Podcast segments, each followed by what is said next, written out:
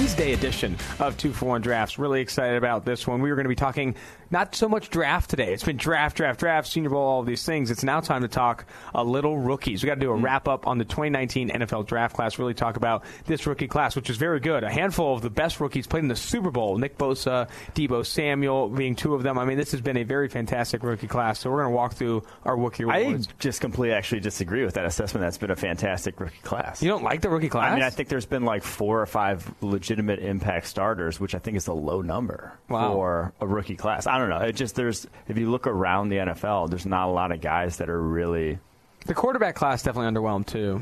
Yeah, that's what I'm saying. Like there weren't a lot of guys that you're like, oh, this is a surefire. Outside of Nick Bosa, maybe Erik McCoy at Mm-hmm. center, there's not a lot of guys who are like surefire stud at his respective position. There's just I don't know. It Well, I that good. apologize for trying to hype up this rookie Yeah, I mean, class. like, you Maybe don't it's have all to- just you don't have trash. Yeah. Maybe it's all just trash. But we're going to do some rookie awards, most outstanding player, biggest surprise, biggest disappoint- disappointment. We're also going to do a little redraft of the 2020 or 2019 NFL draft, how we would do it now, and then maybe also highlight some second year breakouts, maybe guys that didn't have a great rookie year but p- could potentially take the next step. If you are following along live on YouTube, we have our latest mock draft on the ticker below. But uh, let's just go ahead and get right into it. Let's talk about some of these rookies, starting with the most outstanding player from this rookie class, this 2019 NFL draft.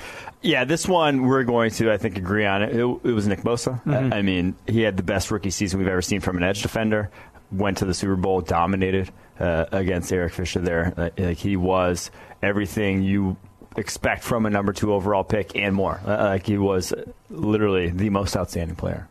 I mean, it, it- it's easy. I mean, Nick Bosa was treated as a veteran for much of this season, just given the impact. Like people were game planning for Nick Bosa, and that you just didn't see with any other rookie defensive player this year. I mean, you didn't see it with even Josh Allen, all the success he had, and other edge defenders up front, Clelin Ferrell included. You know, line Devin White and Devin Bush weren't that level of player in year one. Nick Bosa was literally a you know transcendent player, a heavily impactful player. I mean, 12 pressures in the Super Bowl. He had Yeah. 12 pressures in the Super Bowl as a rookie. I mean, the best year for sure from an edge since at least Von Miller and Aldon Smith back in 11. Like, and those are two guys who were Von Miller, obviously a Hall of Fame career up to this point. Aldon Smith would have had a Hall of Fame career had things not occurred off the field that caused otherwise. But yeah, I mean, like you're looking at the start of a Hall of Fame career. It looks like for Nick Bosa. And I don't have a different answer for you, man. I'm sticking with Nick Bosa as Yeah. well. I don't think it, the conversation is even close. I mean, Nick Bosa was just that good. Let's go ahead and quick and dive into this next, you know, award segment here. Biggest surprise. Give me your first kind of biggest surprise from the rookie class this year. The biggest surprise to me is cornerback Jamel Dean from Auburn going to the Tampa Bay Bucks. Doesn't play until what week ten. He doesn't even play till, and then he all of a sudden just starts racking up uh, pass breakups. He, he got torched that first week. It was actually week nine against Seattle. Uh, got torched by DK Metcalf. Uh, it looked pretty rough. Oh, gave up over 150 yards. Still logged a handful of pass breakups Yeah, in that still game. a couple of pass breakups in that game, but then from that game on, lights out coverage, doesn't give up more than 34 yards in a game the rest of the year, ends up allowing completion percentage under 50%. Uh, I mean, he just looks like. He looks like easily the best cornerback from this class, uh, and he had all the athletic testing measurables coming out. Four three one. You know, he's a huge cornerback, 6'1", 206 was great, absolutely fantastic in press coverage uh, this past season, and but just wasn't limited to press coverage. That's all he did at Auburn, and so like I thought. Uh, you know, you know, it might be a transition for him, but he looked good in some off coverage situations. Had some pass breakups from that. Uh, two picks and ten PDs when it was all said and done. That dude looks, like I said, like the best cornerback in this class. I'm pretty sure from week 10 on, he was one of the highest graded cornerbacks in football. He finished the year as the highest graded rookie cornerback by a mile, and his pass, excuse me, forcing completion percentage was up there with the best in the NFL for the corner. It's not fun. Uh, his uh, forcing completion percentage was up there with the best in the NFL. So I mean, he had a really impressive year. My surprise here, and I don't maybe not maybe not the biggest surprise, but definitely a surprise to many. Number 68 on our board going into the draft, Terry McLaurin of Ohio State lit the Senior Bowl on fire. Really showed that he could be something more than what he was at Ohio State. And I think you saw that translate into the NFL. He was you know the Washington Redskins go to target go to target all year long, and he really thrived in that role. I was really impressed with his his nuance as a route runner, the professionalism, how he approaches the game, and when you have the tools and the deep speed to do so, I mean, it it, it, it really adds up. This guy was a really impressive prospect. Should have went much higher than where he went in the draft. Yeah, and actually, so with both Dean and McLaurin, we were technically they were higher on our board Than where than where they ended up getting drafted. So You heard it here first. Oh no, it, it, we're still way too low on them. I mean, in a redraft, we'll get to that a little later, where we'd re-rank these guys in the top ten of our board. Both these guys would end up making the top ten of our draft board with what we've seen from them as a rookie, because that's how good both of them have been uh, so far this season. Yeah, McLaurin. I mean, the speed, the route running ability, it all plays. Uh, I'm gonna throw one more name out here though. Erik McCoy, the Texas A&M center coming out. He was 80th on our board ends up finishing as a top five graded center in the NFL as a rookie, that's pretty darn good. Mm-hmm. Like that, that, I did not necessarily see coming. He struggled with some power uh, at the Senior Bowl reps and the one on ones. Um, he only won 21% of his reps in pass pro that week, so that was like a little concerning. That's why we were a little bit probably lower on him. But again, looks like a different player. Very uh, much a huge upgrade for the Saints on that interior offensive line over Max. Yeah, if you if you look Erik McCoy's rookie grades at center, it's the best we've ever seen since um, the New York Jets center. That was I'm, Eric Mangold. Yeah, yeah, Eric Mangold. It's the best we've ever seen. Nick since Mangold, Eric, Jesus. Nick Mangold. It's the Eric best we've ever McCoy, seen Nick since Nick Mangold. And I had an opportunity to talk to Erik McCoy recently and explain that to him. And he said, "Yeah, man." I, he said he really owes it to Drew Brees. He said Drew Brees really, really made his job so much easier than it was at Texas A&M. He said he called the calls. He made all the decisions oh, for wow. me. And I think I think Erik McCoy obviously learned from that. And as the season progressed, he got better. But I think the mental aspect, that, that mental hurdle you have to pass as a rookie center, was made a lot easier with the quarterback he did have in Drew Brees. He's calling out mics. He's mm-hmm. calling out protections way more, though, than like a Rodney Hudson of the Oakland Raiders, who's making all of those calls at the line of scrimmage, one of the smartest offensive linemen in the game. I think Erik McCoy I'm not saying his rookie season was easy, but it was easier, and he had a, a very good mentor in, yeah. in, terms of helping him understand the mental aspect of the game. But Erik McCoy, very impressive up there from a grading standpoint. I'm going to throw another name out there too: the man, the myth, the legend, Gardner uh, you Minshew. Had to do it. You had to How is Gardner Minshew not a surprise? I mean, he graded so well at Washington State, but he did have a noodle arm, and that you know you don't you, know, you don't love projecting noodle arms to the next level. And also, he was in a system that kind of was favorable to his strengths. But what he did well at Washington State, guess what, Renner? He did, he well, well in, the in the NFL. Vertical lead throws, one of the better deep passers in the game this year. Not just among rookies, one of the better deep passers in the game this year. Not when you're trying to fire a missile 20 yards down the football field, but you know, floating it with touch over the top. He did a very good job with that. Accurate with the football. Good decision making for the most part. Had some rookie flaws, but I mean, there's a reason Jacksonville really liked this guy. Ended up benching Nick Foles to bring Gardner Minshew back in. I think Gardner Minshew a huge surprise. We were not high enough on him, even though the grades really said, "Hey, this guy is grading at a very high level at the college level." Yeah, well, so he didn't grade great at East Carolina, then had the massive breakout his last year after transferring to Washington State, 88.4 passing grade. Uh, that was obviously a little, you know, going to a very favorable passing scheme. You kind of get hesitant about that. The arm, you get hesitant about that. Uh, ends up getting drafted 178th. He was 169th on our board, though. So again, mm-hmm. hey, chalk it up. w. No, uh, no, still, it, well, you should have been higher, and that's why you draft QBs. Yeah. because you draft QBs who are productive. I think in college because that. Uh, like that can translate to the NFL. Another thing too, talking or listening to some Gardner Minshew interviews, he said at Washington State he really simplified the game to a, to the next level. Like Mike Leach mm-hmm. did such a good job of simpli- simplifying the game for Gardner Minshew to a point where he could really shine. I think that's part of that breakout year. Knowing how the system changed for him, knowing how the, the things changed for him is so important. I think you saw that with Gardner Minshew at Washington. I, I really liked what he talked about. It was one of his interviews uh, before the Super Bowl about how it's predicated based off of numbers. Yeah, in yeah. The Washington State passing game. It's like, do we have more numbers here than they have there. Yeah, and that's like a very way of very easy way of simplifying the passing game too. It's basically like uh, a fast break in basketball. Mm-hmm. Like yeah. if you have three guys, you're going to be able to three v two you should be able to space if you space well enough. You should be able to find an open guy for an open bucket. And if there's one thing Mike Leach is good enough, good at is creating space. You know, creating space with those receivers yes. and those concepts. Yeah. So he's really good at that. All right, let's dive into biggest dis- disappointment, Mike. Ah, Who disappointed you? Who disappointed you in year one? And this isn't necessarily something where you're saying, "Hey, this guy, you know, really, you know, is never going to be good in the NFL." But from exactly. a year one that's, standpoint, he's disappointed. That's the thing. It's like we're reevaluating the rookie class right now. We're not writing anyone off. Yeah. We're just we have more information now than mm-hmm. we had a year ago, and so we're going to have new takes. We're yep. gonna, like we're not going to be too stubborn to say no. This guy was uh, like the first guy here, Jerry Tillery. This guy was seventh on our draft board, so we're going to stick to him until it's all said and done. No, yep. he looked like ass this year. Yeah, like, yeah there's no man. sugarcoating it. Yeah. He sucked, and like he had he was just so late off the ball in the run game. Like he was just he looked like everything was moving way too fast for him, mm-hmm. and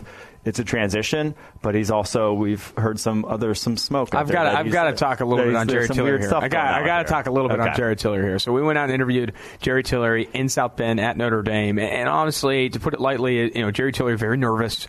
Hard, it was a hard interview. I, I, tried to kind of smooth things out, tried to say you know level set like, hey, I'm not going to bring up that you read books as a kid. Like he was in that he was in that situation. Yeah. He had the injury too. I was like, dude, I'm not bringing tennis. up any no, no, hard balls coming your way, man. No yeah. fastballs. These are going to be softballs. I'm really still really nervous. A lot of blanket answers, not nothing really like deep into his history. He's still nervous. And then you hear some people talking to some people. Jerry Tillery still hasn't talked to Melvin Gordon. You know, there's there's things that like where like there's information. That, yeah, yeah, yeah, Melvin Ingram, Melvin Ingram, and like there are things with like his personality that do maybe are keeping him from developing as he should. You know, keeping him from developing at the NFL. Yeah, that, like he, like rode the back of the bus on team trips. Yeah, well, for the back of the plane. So in the Was front of the plane, yeah. there are players. You know, where the players sit. In the back of the plane, there's media, and Jerry Tillery sitting in the back. I mean, that's there's some of that stuff where you like you hear that from people, and again, unconfirmed sources, whatever. But like you hear that from people, and you're like, man, it's very indicative of what we saw what I kind of felt in the interview process yeah. in South Bend, and now you're seeing it in the NFL. Not an easy, easy development for Jerry Tillery. He had a rough transition, but he didn't start his career off great at Notre Dame either. Uh, mm-hmm. Uh, he had some of those concerns, or some a lot of those, like you heard that smoke his early years at Notre Dame, and then all of a sudden turned it on uh, in a big way his last couple years. So maybe he just maybe needs a while to get comfortable, and yep. then, uh, then we'll see what happens from there. But the other one I had was actually ranked higher than him on our draft board, Byron Murphy, uh, the cornerback out of Washington. I mean, he was the highest grade cornerback in college football his last year there is only a redshirt sophomore. I mean, he's still only just turned 22, so he's still a young dude, but he gave up nine touchdowns this past year. Really looked out of his depth as an outside cornerback. Maybe a very strong candidate to move to full time slot in the future. Uh, but yeah, just a just a rough rookie season for him. Over seven. There, there were some flashes. Some there were some flashes where you're like, oh man, that's the Byron Murphy we saw in Washington. But he did give up a ton of touchdowns. Difficult to buy in too much though. Yeah, exactly. how how much bad because he did play a ton. I mean, it was trial yeah. by fire for exactly. Byron Murphy. He Played a ton, was leaned on a ton, a lot of target volume. I, th- I, I would not be surprised if Byron Murphy had a better second year. Jerry Tillery, though, what I'm hearing about the offseason, I don't know if this guy's got to turn around within reach. I mean, if Jerry Tillery is still like all in on wanting to be this like standout NFL player, he's got that at the top of his priorities, he can maybe develop. But if that's shifting, I mean, it's tough sledding through the road ahead for Jerry Tillery. Let's go to biggest disappointment for me. I'm going to go go ahead and start with JJ Arcega-Whiteside. I, yeah. I mean, we, we, he had the opportunity in Philadelphia. He had to really shine, and I think part of it was utilization, but also, I mean, you got to step up. You needed to see less drops. You need to see better contested catches, and Jaw really upset me there. I, I really wish he could have taken a better step in year one. Not super impressive there. Another two, another thing too, it's not so much on Andy Isabella, but Andy Isabella and the usage of him. Why was he not targeted more? I think he could have had opportunity yeah. in Arizona's offense. It was very was weird. weird. that he could not see the field this year. That was weird that he couldn't see the field because when he was on, like he produced. Yeah. When there was when he got his chance. If he doesn't have a bigger role in 2020, plays. like what yeah. are we doing? They drafted him in the second round, and Kliff Kingsbury was like jumping up and down. Like what happened? Yeah, I don't know, but that that one's odd. The Arcega-Whiteside one though. I just that one I don't get whatsoever what happened to him. Like he just didn't 19 targets all season long, only holes in 10 for 169 balls, and they had no wide receivers basically yeah. the last like five six. He had Terry season, McLaurin so. level opportunity in, in yeah, Philadelphia in terms exactly. of there's no other guys. It's time for you to step up, but yeah. like really failed to rise to the occasion. Yeah, just and it was again like he's just not getting thrown at in that mm-hmm. offense. Uh, I couldn't for the life of me understand necessarily why, but we'll see. Uh, obviously, he's not the first rookie wide receiver to really take it uh, on the chin right out the gate. There, mm-hmm. So we'll see. All right, let's go ahead and dive to some some better stuff here. PFF's best call, looking at the 2019 NFL Draft Board, looking at guys where we kind of actually had where they probably should have been. Go ahead and start. I will kick it off with AJ Brown. We had him at 20th on our board. He goes 51st overall to the Tennessee Titans, and well, the rest is history. He was PFF's Offensive Rookie of the Year. Uh, over a thousand yards as a rookie on 84 targets only. Uh, unreal after the catch, unreal before the catch. I mean, mm-hmm. he just looks like a stud number one receiver. So even at 20, probably still a little too low on him, but like considering where he went, we were like, yeah, that's way that's when the steals the draft immediately after. I mean, AJ Brown and Terry McLaurin had two of the best rookie seasons we've ever seen. I mean, it, was fantastic from AJ Brown. He'd probably go in the top ten if you had the, the knowledge of what he did this year. Now, I think AJ Brown was spectacular, like you said, before and after the catch releases. He's got the size to be an outside receiver. There was some reservation because so much of his production came from the slot yeah. at Ole Miss, but then you see him turn it on and get outside receiver. I mean, this guy had a very dominant rookie season. I'm going to go for my here biggest best best call. Josh Allen at five. Guy had all the pressures in the world. PFF pass rush grade out, you know, off the charts, and I think he performed very well as a rookie. This is a guy that could be that edge defender piece for Jacksonville. He's also very versatile. Showed that off in some coverage plays too. I think Josh Allen at five was smart. The, the people that were like hesitant on Josh, that, that, never made sense to me in terms of like, oh, he only he doesn't have like an inside move. And I was like, dude, like inside moves the least. Yeah. My, if you have, if you can win outside and you can win through offensive linemen inside move like that one's easy. Yeah. Like the inside move, most tackles don't even like the elite elite tackles just don't get beat inside. Like yeah. Trent Williams of the world, Tyron Smith of the world aren't going to let you go inside on them. Like they're going to make you run the arc no matter what. You can't high value uh, so, yeah. inside moves. You exactly. Can't. So the, the sort of the criticisms of Josh Allen, like he was a freak athlete with freak production and good size. Like people yeah, forget exactly. that this guy had great size, like really really good size coming out. So I definitely like where we had Josh Allen, seeing what we saw this year. All right, and my next one is also an edge defender who got drafted almost in a similar sort of area of the draft that Josh Allen did, but was way lower on our board. Rashan Gary. We had him at 48th overall. He goes, what was it, 12th to the Packers, 13th yep, to the Packers, high. whatever it was to the Packers, uh, and, and, just he didn't have any sort of impact his rookie year. Yeah, like, it, it when he did get pressures, it was like on stunts. Uh, he was not. Sounds like a lot of the same things we saw at Michigan. I mean, when you turn it on and, and yeah. remove stunts, you remove play action dropbacks and screens. Rashan Gary is one of the lowest yeah. graded pass rushers in those situations. You'd see that same type of grading profile in the NFL, and you don't know why, because this guy is a former five star. He does have all these tools, but man, if you can't rush the passer and have this production, it's just so hard to jump on yeah. board. 16 pressures all season long and 256 snaps, and uh, and that's most of them in obvious pass rushing situations. And like it didn't also make sense from they had two edge rushers. I, I, I normally we're, we're normally like the whole uh, don't draft for need, don't draft for need, whatever, don't draft. Like we're not on board with drafting for need. Draft good players, but you have to draft good players that have like a foreseeable path to, to the playing field. time. He's behind two guys who are on four-year contracts right now at edge defender.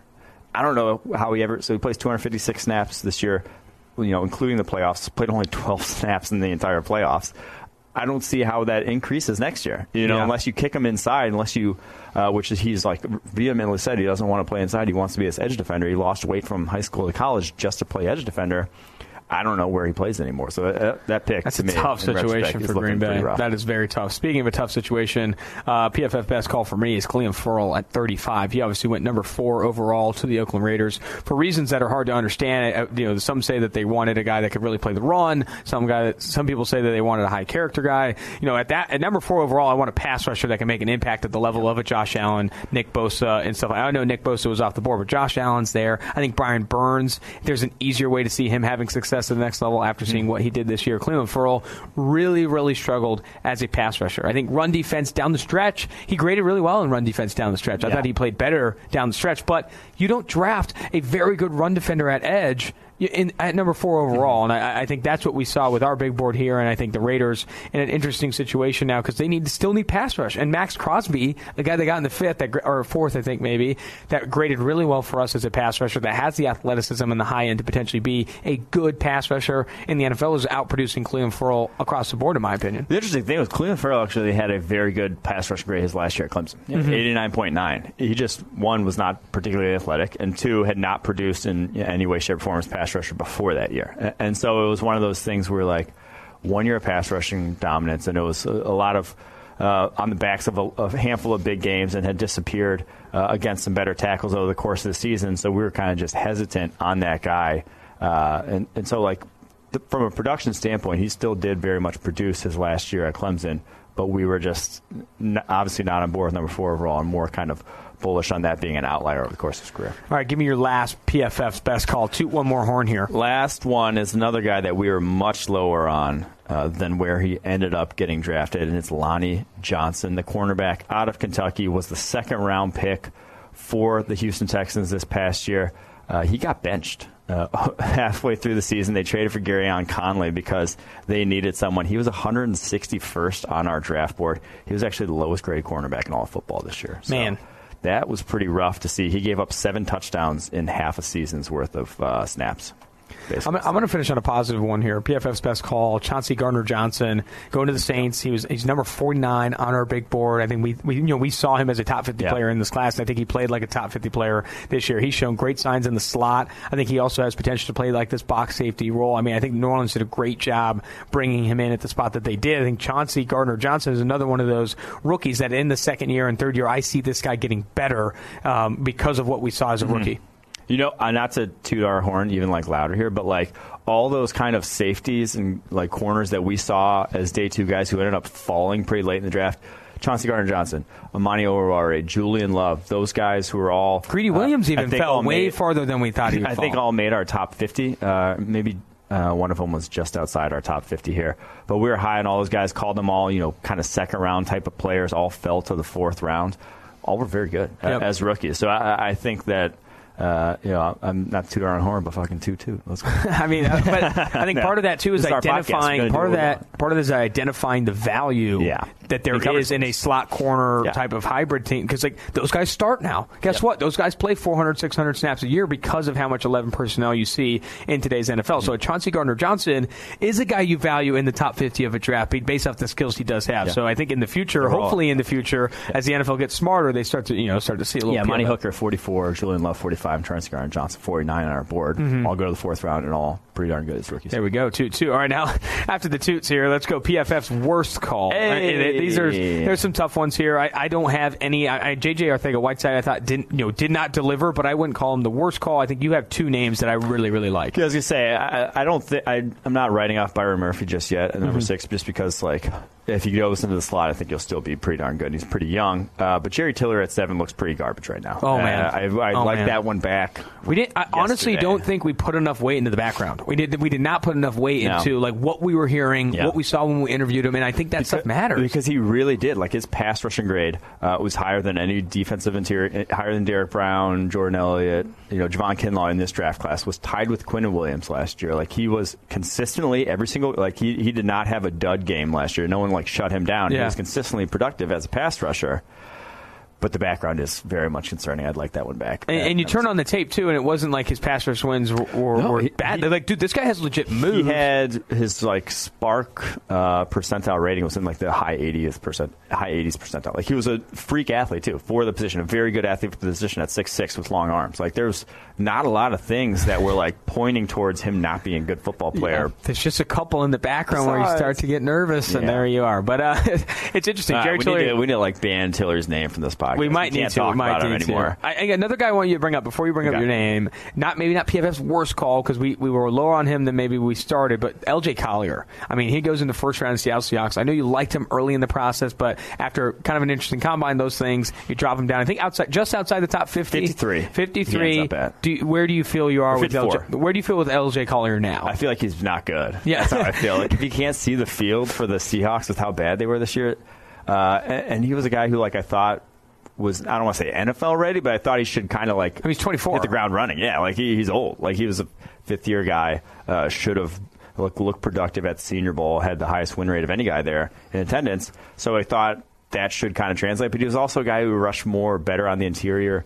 I don't really know how they usually. Or, Ideally, wanted to use him for the Seahawks, but I thought that was kind of maybe his best fit was an interior Mm-hmm. uh, rusher on like third downs. But yeah, it didn't go well for him as a rookie. That's for I remember talking to him at the combine. So when we first watched tape on LJ Collier together, I was like, man, this guy's got a hell of a bull rush, but I don't see much else. And he's like, well, you could probably win with that bull rush or maybe a counter. I go to talk to him at the combine, mention the bull rush. He's like, all I need is one more move. I, and maybe he didn't find it. I don't know. Yeah. maybe he just still, Still leans on the bull rush. Maybe he's still searching, but uh, maybe if he finds it, could could Yeah. move up a little bit. Maybe find some playtime at the least. Bring up your third name here, PFF's worst call. All right, and it's Will Grier at 24, above the likes of Drew Lock, above the likes of Daniel Jones uh, on our draft board. He had an outstanding grading profile, led the nation in big time throws. I will be, I would be remiss to say uh, that I thought his Senior Bowl was absolutely butt cheeks, and I, that like that was scared the shit out of me, like in the evaluation process, because like that's kind of like a. Wh- that's like a situation where high pressure, like a very, but also a very controlled environment to where you should be able to rise above. Like, Yeah. You should look good in that. Did you say don't. absolutely butt cheeks? Man, that is Yeah. damning. I mean, is he, what, did you damning. watch him play this year? No, I know. It's, not- the he Senior Bowl was terrible. ready. Yeah, So the Senior and he was Bowl, I, I heard from you, Sam, Steve, everyone that watched Senior Bowl, like, man, Will Grier had one of the worst Senior Bowls from a quarterback I've ever seen. And two, And then he gets put 24th on our board. Yeah. Uh, which uh, Probably should have dropped him lower after the Senior Bowl. been, But then yeah. also, you talked to Zac Robinson, who was an analyst with us in the office here before he accepted the Los Angeles Rams job, and he's. I'll tell you this right now. I've said good things about Zac Robinson. There's not you can't find a guy that doesn't say good things about Zac Robinson. One of the Hmm. nicest guys. Blah blah blah. He said he met Will Grier. He's like, yeah, I didn't like him. Didn't like, and I was like, oh man, he's done. There- I was gonna say, if there Zac some- Robinson doesn't like you, you've done you either like punched his kid or so, I don't know what happened, but that you can't. Zac Robinson likes everyone. So his last two years at West Virginia had a 91.8 passing grade and 91.2. Mm-hmm. Those are outstanding numbers. But like he got popped for steroids at the quarterback position. That's why he had to transfer from Florida. What the hell was that? Like that's an off-field red flag. The haircut You know, at the combine, QB, too. I mean, popped for steroids. You have the Senior Bowl thing. Another guy to where the him and Tillery, where it's like. Maybe there is something about There's this something. off-field Yeah, there's that, something like, that's we're- off-field. We're we need to like Zac Robinson's official deeper on some take was guys. this guy this guy has two phones and I can't get with the two phones guy. Mm. Not this early in the process, whatever it was. And he was like rocking two phones while Zac was trying to talk to him. And I was like, man, Zac, I, I mean, I, I know you hate the guy, but geez. But here we are. The grades were so good, but then maybe you don't looking enough into the haircut, the Senior Bowl, and the two phones. Uh, all right, let's move forward here. Let's talk. Get let's get more positive. Um, we're going to go ahead and read some uh, breakout candidates for year two. Guys that maybe didn't have a great start uh, at the uh, at this season, but could have potentially with with health or with a combination of development and health um, get better in year two. I think we have. To, I think we're going to have to see some from Quinn Williams. Like, I like there's if he is if his rookie season, what we saw from him, which was just like nothing as a pass rusher, some some quality run defense, but nothing special even in that regard. If that's who he is at the NFL level. Scouting just like doesn't matter. Like all, all the grading, all that we do, uh, even like the off field, like he has no off field red flags whatsoever what are we doing here if a guy like Quinn Williams isn't going to be an impact player at Yeah. the NFL? Because it was the best grade, best graded season we've ever seen from a defensive tackle. in the SEC too, he did it in, the, SEC. It wasn't some group of five Every- kid grading well. Every single game, he grades well. Dominant run and pass rusher. Everyone loves his character. Young was only like 20 years old when he was coming out. Character off field, all you know, flying colors. Number three overall pick. If he doesn't turn it, like if if that's who he is, what are we doing here? Because that's just like we canceled the podcast. Exactly. Honestly, I mean, honestly, it, it- you know, people So- joke that the twenty, you know, the draft is a lottery. If Quinn Williams doesn't pan out, it's legit a lottery. You might as well just be throwing things in the air and hoping things stick because it just doesn't make sense if Quinn doesn't pan out. I really agree with Yeah, that. I probably will just start playing the lottery instead of because I'll be out of a job if Quinn Williams doesn't work. But I want to jump in with uh, I want to jump in with a couple breakout candidates Okay. here. I, I think both the the line the off ball linebackers did not grade where we expected them to grade. Devin Bush and Devin White, and they had you know they saw flashes. I think Devin White you saw flashes specifically, really and, and and also Devin Bush down the stretch started to grade better. I think Devin we saw with Devin Bush graded so well in man coverage when it's just like a very like a very binary ask like just go cover this guy. Well with zone coverage things trying to get you know things get a little bit more co- convoluted and mm-hmm. stuff. But I think both of those guys have all the athleticism, the tools to be really successful in the NFL. They have the opportunity in year two. I think Devin Bush and Devin White, if not break out, significantly improve in year two. Yes, and, and I think it's also because uh, kind of what we saw from them over the course of their careers in college, to where it was like, oh, you saw the tools early on in their careers, you saw you know the athleticism, and then you saw them take this leap. Uh, you know, in their junior years, which is like, okay, now they're different. They're very much difference makers. The more comfortable they are in their respective schemes. So I do, I get very much on board with that. Let me throw out a couple names though. Injury guys, some guys who just missed the rookie season via injury that you almost forget about at this point that I think will come back and have big year twos. One, Jonah Williams. They need him to for the Cincinnati Bengals, but I do think, you know, he was one of our favorite prospects, which actually we'll talk about mm-hmm. tomorrow as I'm writing up a top prospects of the, the PFF era prospect team. So the last Oh. six years, top guy, top guys we've graded at every single position, or the, the projection wise, who we've graded. Jonah Williams makes it at tackle. He's he, we thought that highly of him that he was one of the best, the two best tackle prospects we've graded in our six years of doing this. I think he shows up in a big way for the Bengals. I've in interviewed over 100, 150 draft prospects since I started In the last getting 40 in, days. In, in the last 40 days. and I started getting into this. Jonah Williams is my favorite interview of all time. Yeah. This guy is the smart, He's- was smartest guy in the room, really talented, driven, confident, all of those things. Again, like, if, if he doesn't break out, what do we do? if he doesn't break out, then again, I, we quit the podcast. We find another line of work. and we I- just start measuring guys' arms. And I heard we, Skyline Chili's hiring. Actually, I could be interested. I don't know. Yeah. Go ahead, next guy. And then the next guy is Nasir Adderley. Uh, missed, obviously, the safety for the Los Angeles Chargers, their second round pick. We were super high on him coming out. Our top safety. He was kind of the 1A to Darnell Savage's 1B coming out. Uh, had a, uh, we graded all his plays Delaware, had a fantastic grade. Um, I, I just think that in that and in that Chargers scheme, he is the perfect free safety. So I do think that year two for him, you're going to see a big thing from him. Mm-hmm. So those are my breakout candidates. Perfect, man. Well, I, I, I'm really looking forward to next year. I'm getting excited about Two for One Drafts in right? 2020 if we keep Although it's like It- we don't do second year guys now, so we're like, Oh, true. So they're dead to us. Yeah. That's the last time we bring Peace, y'all. Unless we move it to three for one. Rebrand.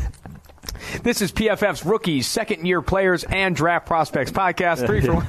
Just every year gets bigger. Anyway, we got more content that way. That's I, actually not bad. I actually like it. It could be just eventually be a podcast. And, Yeah. and we're just talking about the NFL. All right. Uh, we're going to do this next segment here. We're going to redo the top 10 based off the information we saw a- a- a- for these guys as rookies. We're going to Yes. redo the top 10. But first, should we I redo our top ten of our draft board. Yeah, Not yeah. the top ten picks. Yeah, redo the top 10 of the draft board. So let's go ahead and uh, kick this thing off here. Go ahead and take it. Well, it. let's let's re- remind people where we stood at a year ago at this time. Our top ten Mm-hmm. Yep. players heading into the 2019 draft. We had Kyler Murray, number Mm-hmm. one overall. Nick Bosa, number two overall.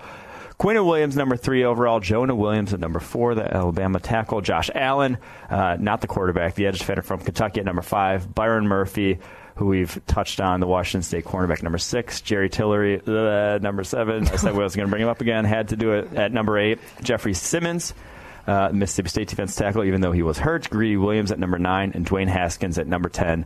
Uh, safe to say, things look different. Yeah. now, very much. Where's so. Jerry Tillery now? If you had to put him on a big board, I don't know if he cracks the top No, 100, cracks no, top 200. no, okay, no. You're, so, one, you're like exaggerating how many guys actually look good as Yeah, yeah, true, true. Like there probably were 25 ish or so guys who actually like you know raised their Elevated. stock Yeah, as yeah, yeah. rookies who True. like okay they got better they'd be moving up boards and, and again it's while there are levels of suck as a rookie and it's like if you're really really really bad uh, that's con- more concerning it, uh, it's not if you're bad, it's not like necessarily that much worse to be just god awful. Mm-hmm. Like like it is a little worse, but it's not like you're not. I'm not just moving a guy all the way to the back of my board just because he was easily the worst defensive tackle in football. My girlfriend thinks differently. You know, it's like she's like, yeah, there's a there's a range, but I kind of hate both. I Yeah. guess I don't know. Anyway, let's go. Let's right. go to the new top ten. So the new top ten, I think Kyler Murray's still number one. Mm-hmm. Like he showed more than enough as a rookie with his athleticism. I honestly didn't even think like that sort of scheme that they ran the Cardinals. Hot take here. I don't think it was like great for his skill set. Like For I, I Kyler Murray? yeah. like, Wow. all the RPOs that they ran, I don't think that's him. Like I don't.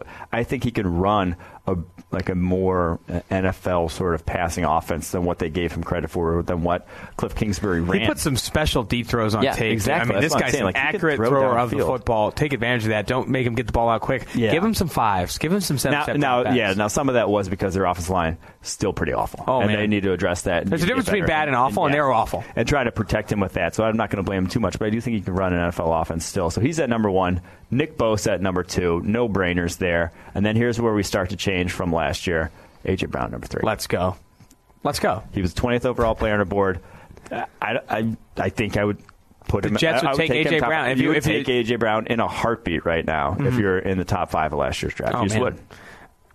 I, I, couldn't agree more. I mean, Yeah. AJ Brown is just fantastic this past year. I, again, you look at yards per route run and PFF receiving grade have high correlations year over year at the NFL level, also college to pro, and you see that with AJ Brown. You get Mm-hmm. Just really impressed with what he's done. Yeah, yeah. so productive. I think he does it in the right ways too. He can win outside. He can win inside. He can beat press at the line of scrimmage. I mean, this guy, this guy's a good dude. All right, number four, sticking with Quinnen Williams. Like I said, if he doesn't pan out and at least turn into a darn good defensive tackle, what, are we doing? Like, I mean- he just he just has to at some point. So if I'm he's still- healthy, if he's healthy in 2020, like fully healthy, I mean, obviously you got some banged up. Playing D tackle, you're going to get banged up a little bit. But like, if you're healthy and he plays in every game and he does not break out, it Yeah. does not significantly improve. I mean, I agree with you. I mean, we got to we got to quit the podcast. All right, and number five, Jonah Williams. Obviously, again, he was the, one of the top two prospects of the tackle position in the PFF era. We're not going to give up on him just because he had a shoulder injury. Still think he's going to be darn good, so we take him at. He's our fifth prospect. Josh Allen at number six, one of the guys who was five before, did nothing to dissuade us. Had a very good rookie season, uh, easily the second best rookie edge behind Nick Bosa. So he stays at number six. And then number seven, big mover on our board, Terry McLaurin. Oh, yeah. Comes in at number seven. Like his speed, his route running ability, any team in the NFL could use that right Yeah. now. Uh, and he's got you know a little more downfield threat ability in terms of pure speed than an AJ Brown. Uh, a little different. I don't think he has the after catch ability quite close to AJ Brown, but he's Mm-hmm. And I, I've talked to damn him twice now since he's been drafted by the Washington Redskins, and one of those interviews is on the P- uh, Two for One Drafts podcast. If you want to go to some previous episodes, I didn't realize how smart this kid was. I mean, this guy is legit, very, very smart between the ears. Knows. I mean, you talk about. I had him just break down the Darius Slay matchup. How much preparation he said went into that matchup was Mm-hmm. absurd. He watched how Darius Slay went against big receivers, what he does at the line of scrimmage, when he's playing zone, when he's playing man. Like this guy goes all in on how he can beat The cornerbacks. And again, that I- I'm telling you right now, dude, if you're smart at the college level, you're going to be smart in the NFL. If you're athletic at the college level, you're going to be athletic in the NFL. Those things stick no matter where you're going, and I think it's an important trait, and Terry McLaurin definitely has it. Yes, sir. Number seven on our board. Now, number eight on our board, another big mover, Jamel Dean. Mm-hmm. Now, he, he moves up from 73rd, but I just think what we saw from him towards the second half of that season, yes, it's small sample size, but it was different. Yep. It was different He'd be the new cornerback best in cornerback in this Yes. class. It- I mean, he'd be the new best cornerback. And, and there's nothing physically stopping him from being an elite cornerback in the NFL. He has all the physical tools. Uh, the off the charts production. It was scary what his combine was. I mean, like how Yeah. big he was and the the 40 he clocked. I mean, this guy, we probably should have pushed him up a little bit more than we did after that combine because that combine was absurd. It it was just such a tough eval. I, I think we've talked about it before in terms of just like his, the, what he was doing there at Auburn was not anything like what he was going to be doing in the NFL. You could just was hanging on receivers, just Yeah, yeah. completely off the line of scrimmage. But yeah, you mentioned his testing: four three flat, sixteen bench press reps, forty one inch vertical, ten foot ten broad.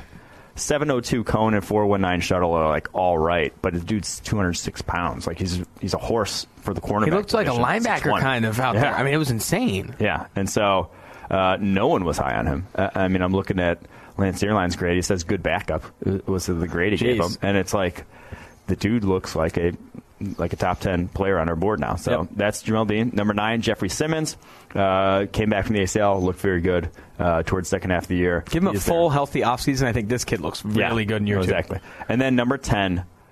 This one w- would have been Juan Thornhill had he not torn his ACL, but that's going to kind of throw a wrench in like going forward. You might Yeah. have it's year two might not be a huge uh, leap forward just because your off season's all rehab. So we're going to go Darnell Savage, who was uh, pretty much equally good at the safety position, has speed himself, playmaking ability, uh, very much improved that Packers D. Can't forget when we first watched Darnell Savage together. Six plays in, we kind of look at each other like, "This is kind of What's first round going on? tape. This is Yeah. this is this is first round tape right here. This guy's got." here? And then he Yeah. clocks like I think it was one of the fastest ten yard splits the combine's seen since 2003. Yeah, that like did not 1.5. get talked about enough. Mm-hmm. That that guy's exploding out of his breaks. I really like what the Green Bay Packers secondary is. Maybe they can bring some coaches to actually put that thing together. Cause oh come on. they, they, they have some seriously, talent in that secondary. They Kevin King, Jaire Alexander, Darnell Savage. Maybe they add another Well, defensive Josh back. Jackson. Josh Jackson, Top ten Another- player from our board a few years ago. Another guy that graded really well in Iowa's system. Oh man, we'll find out if he actually pans out. Maybe with some better coaches. I don't know, but yeah, that a, g- a good new top ten.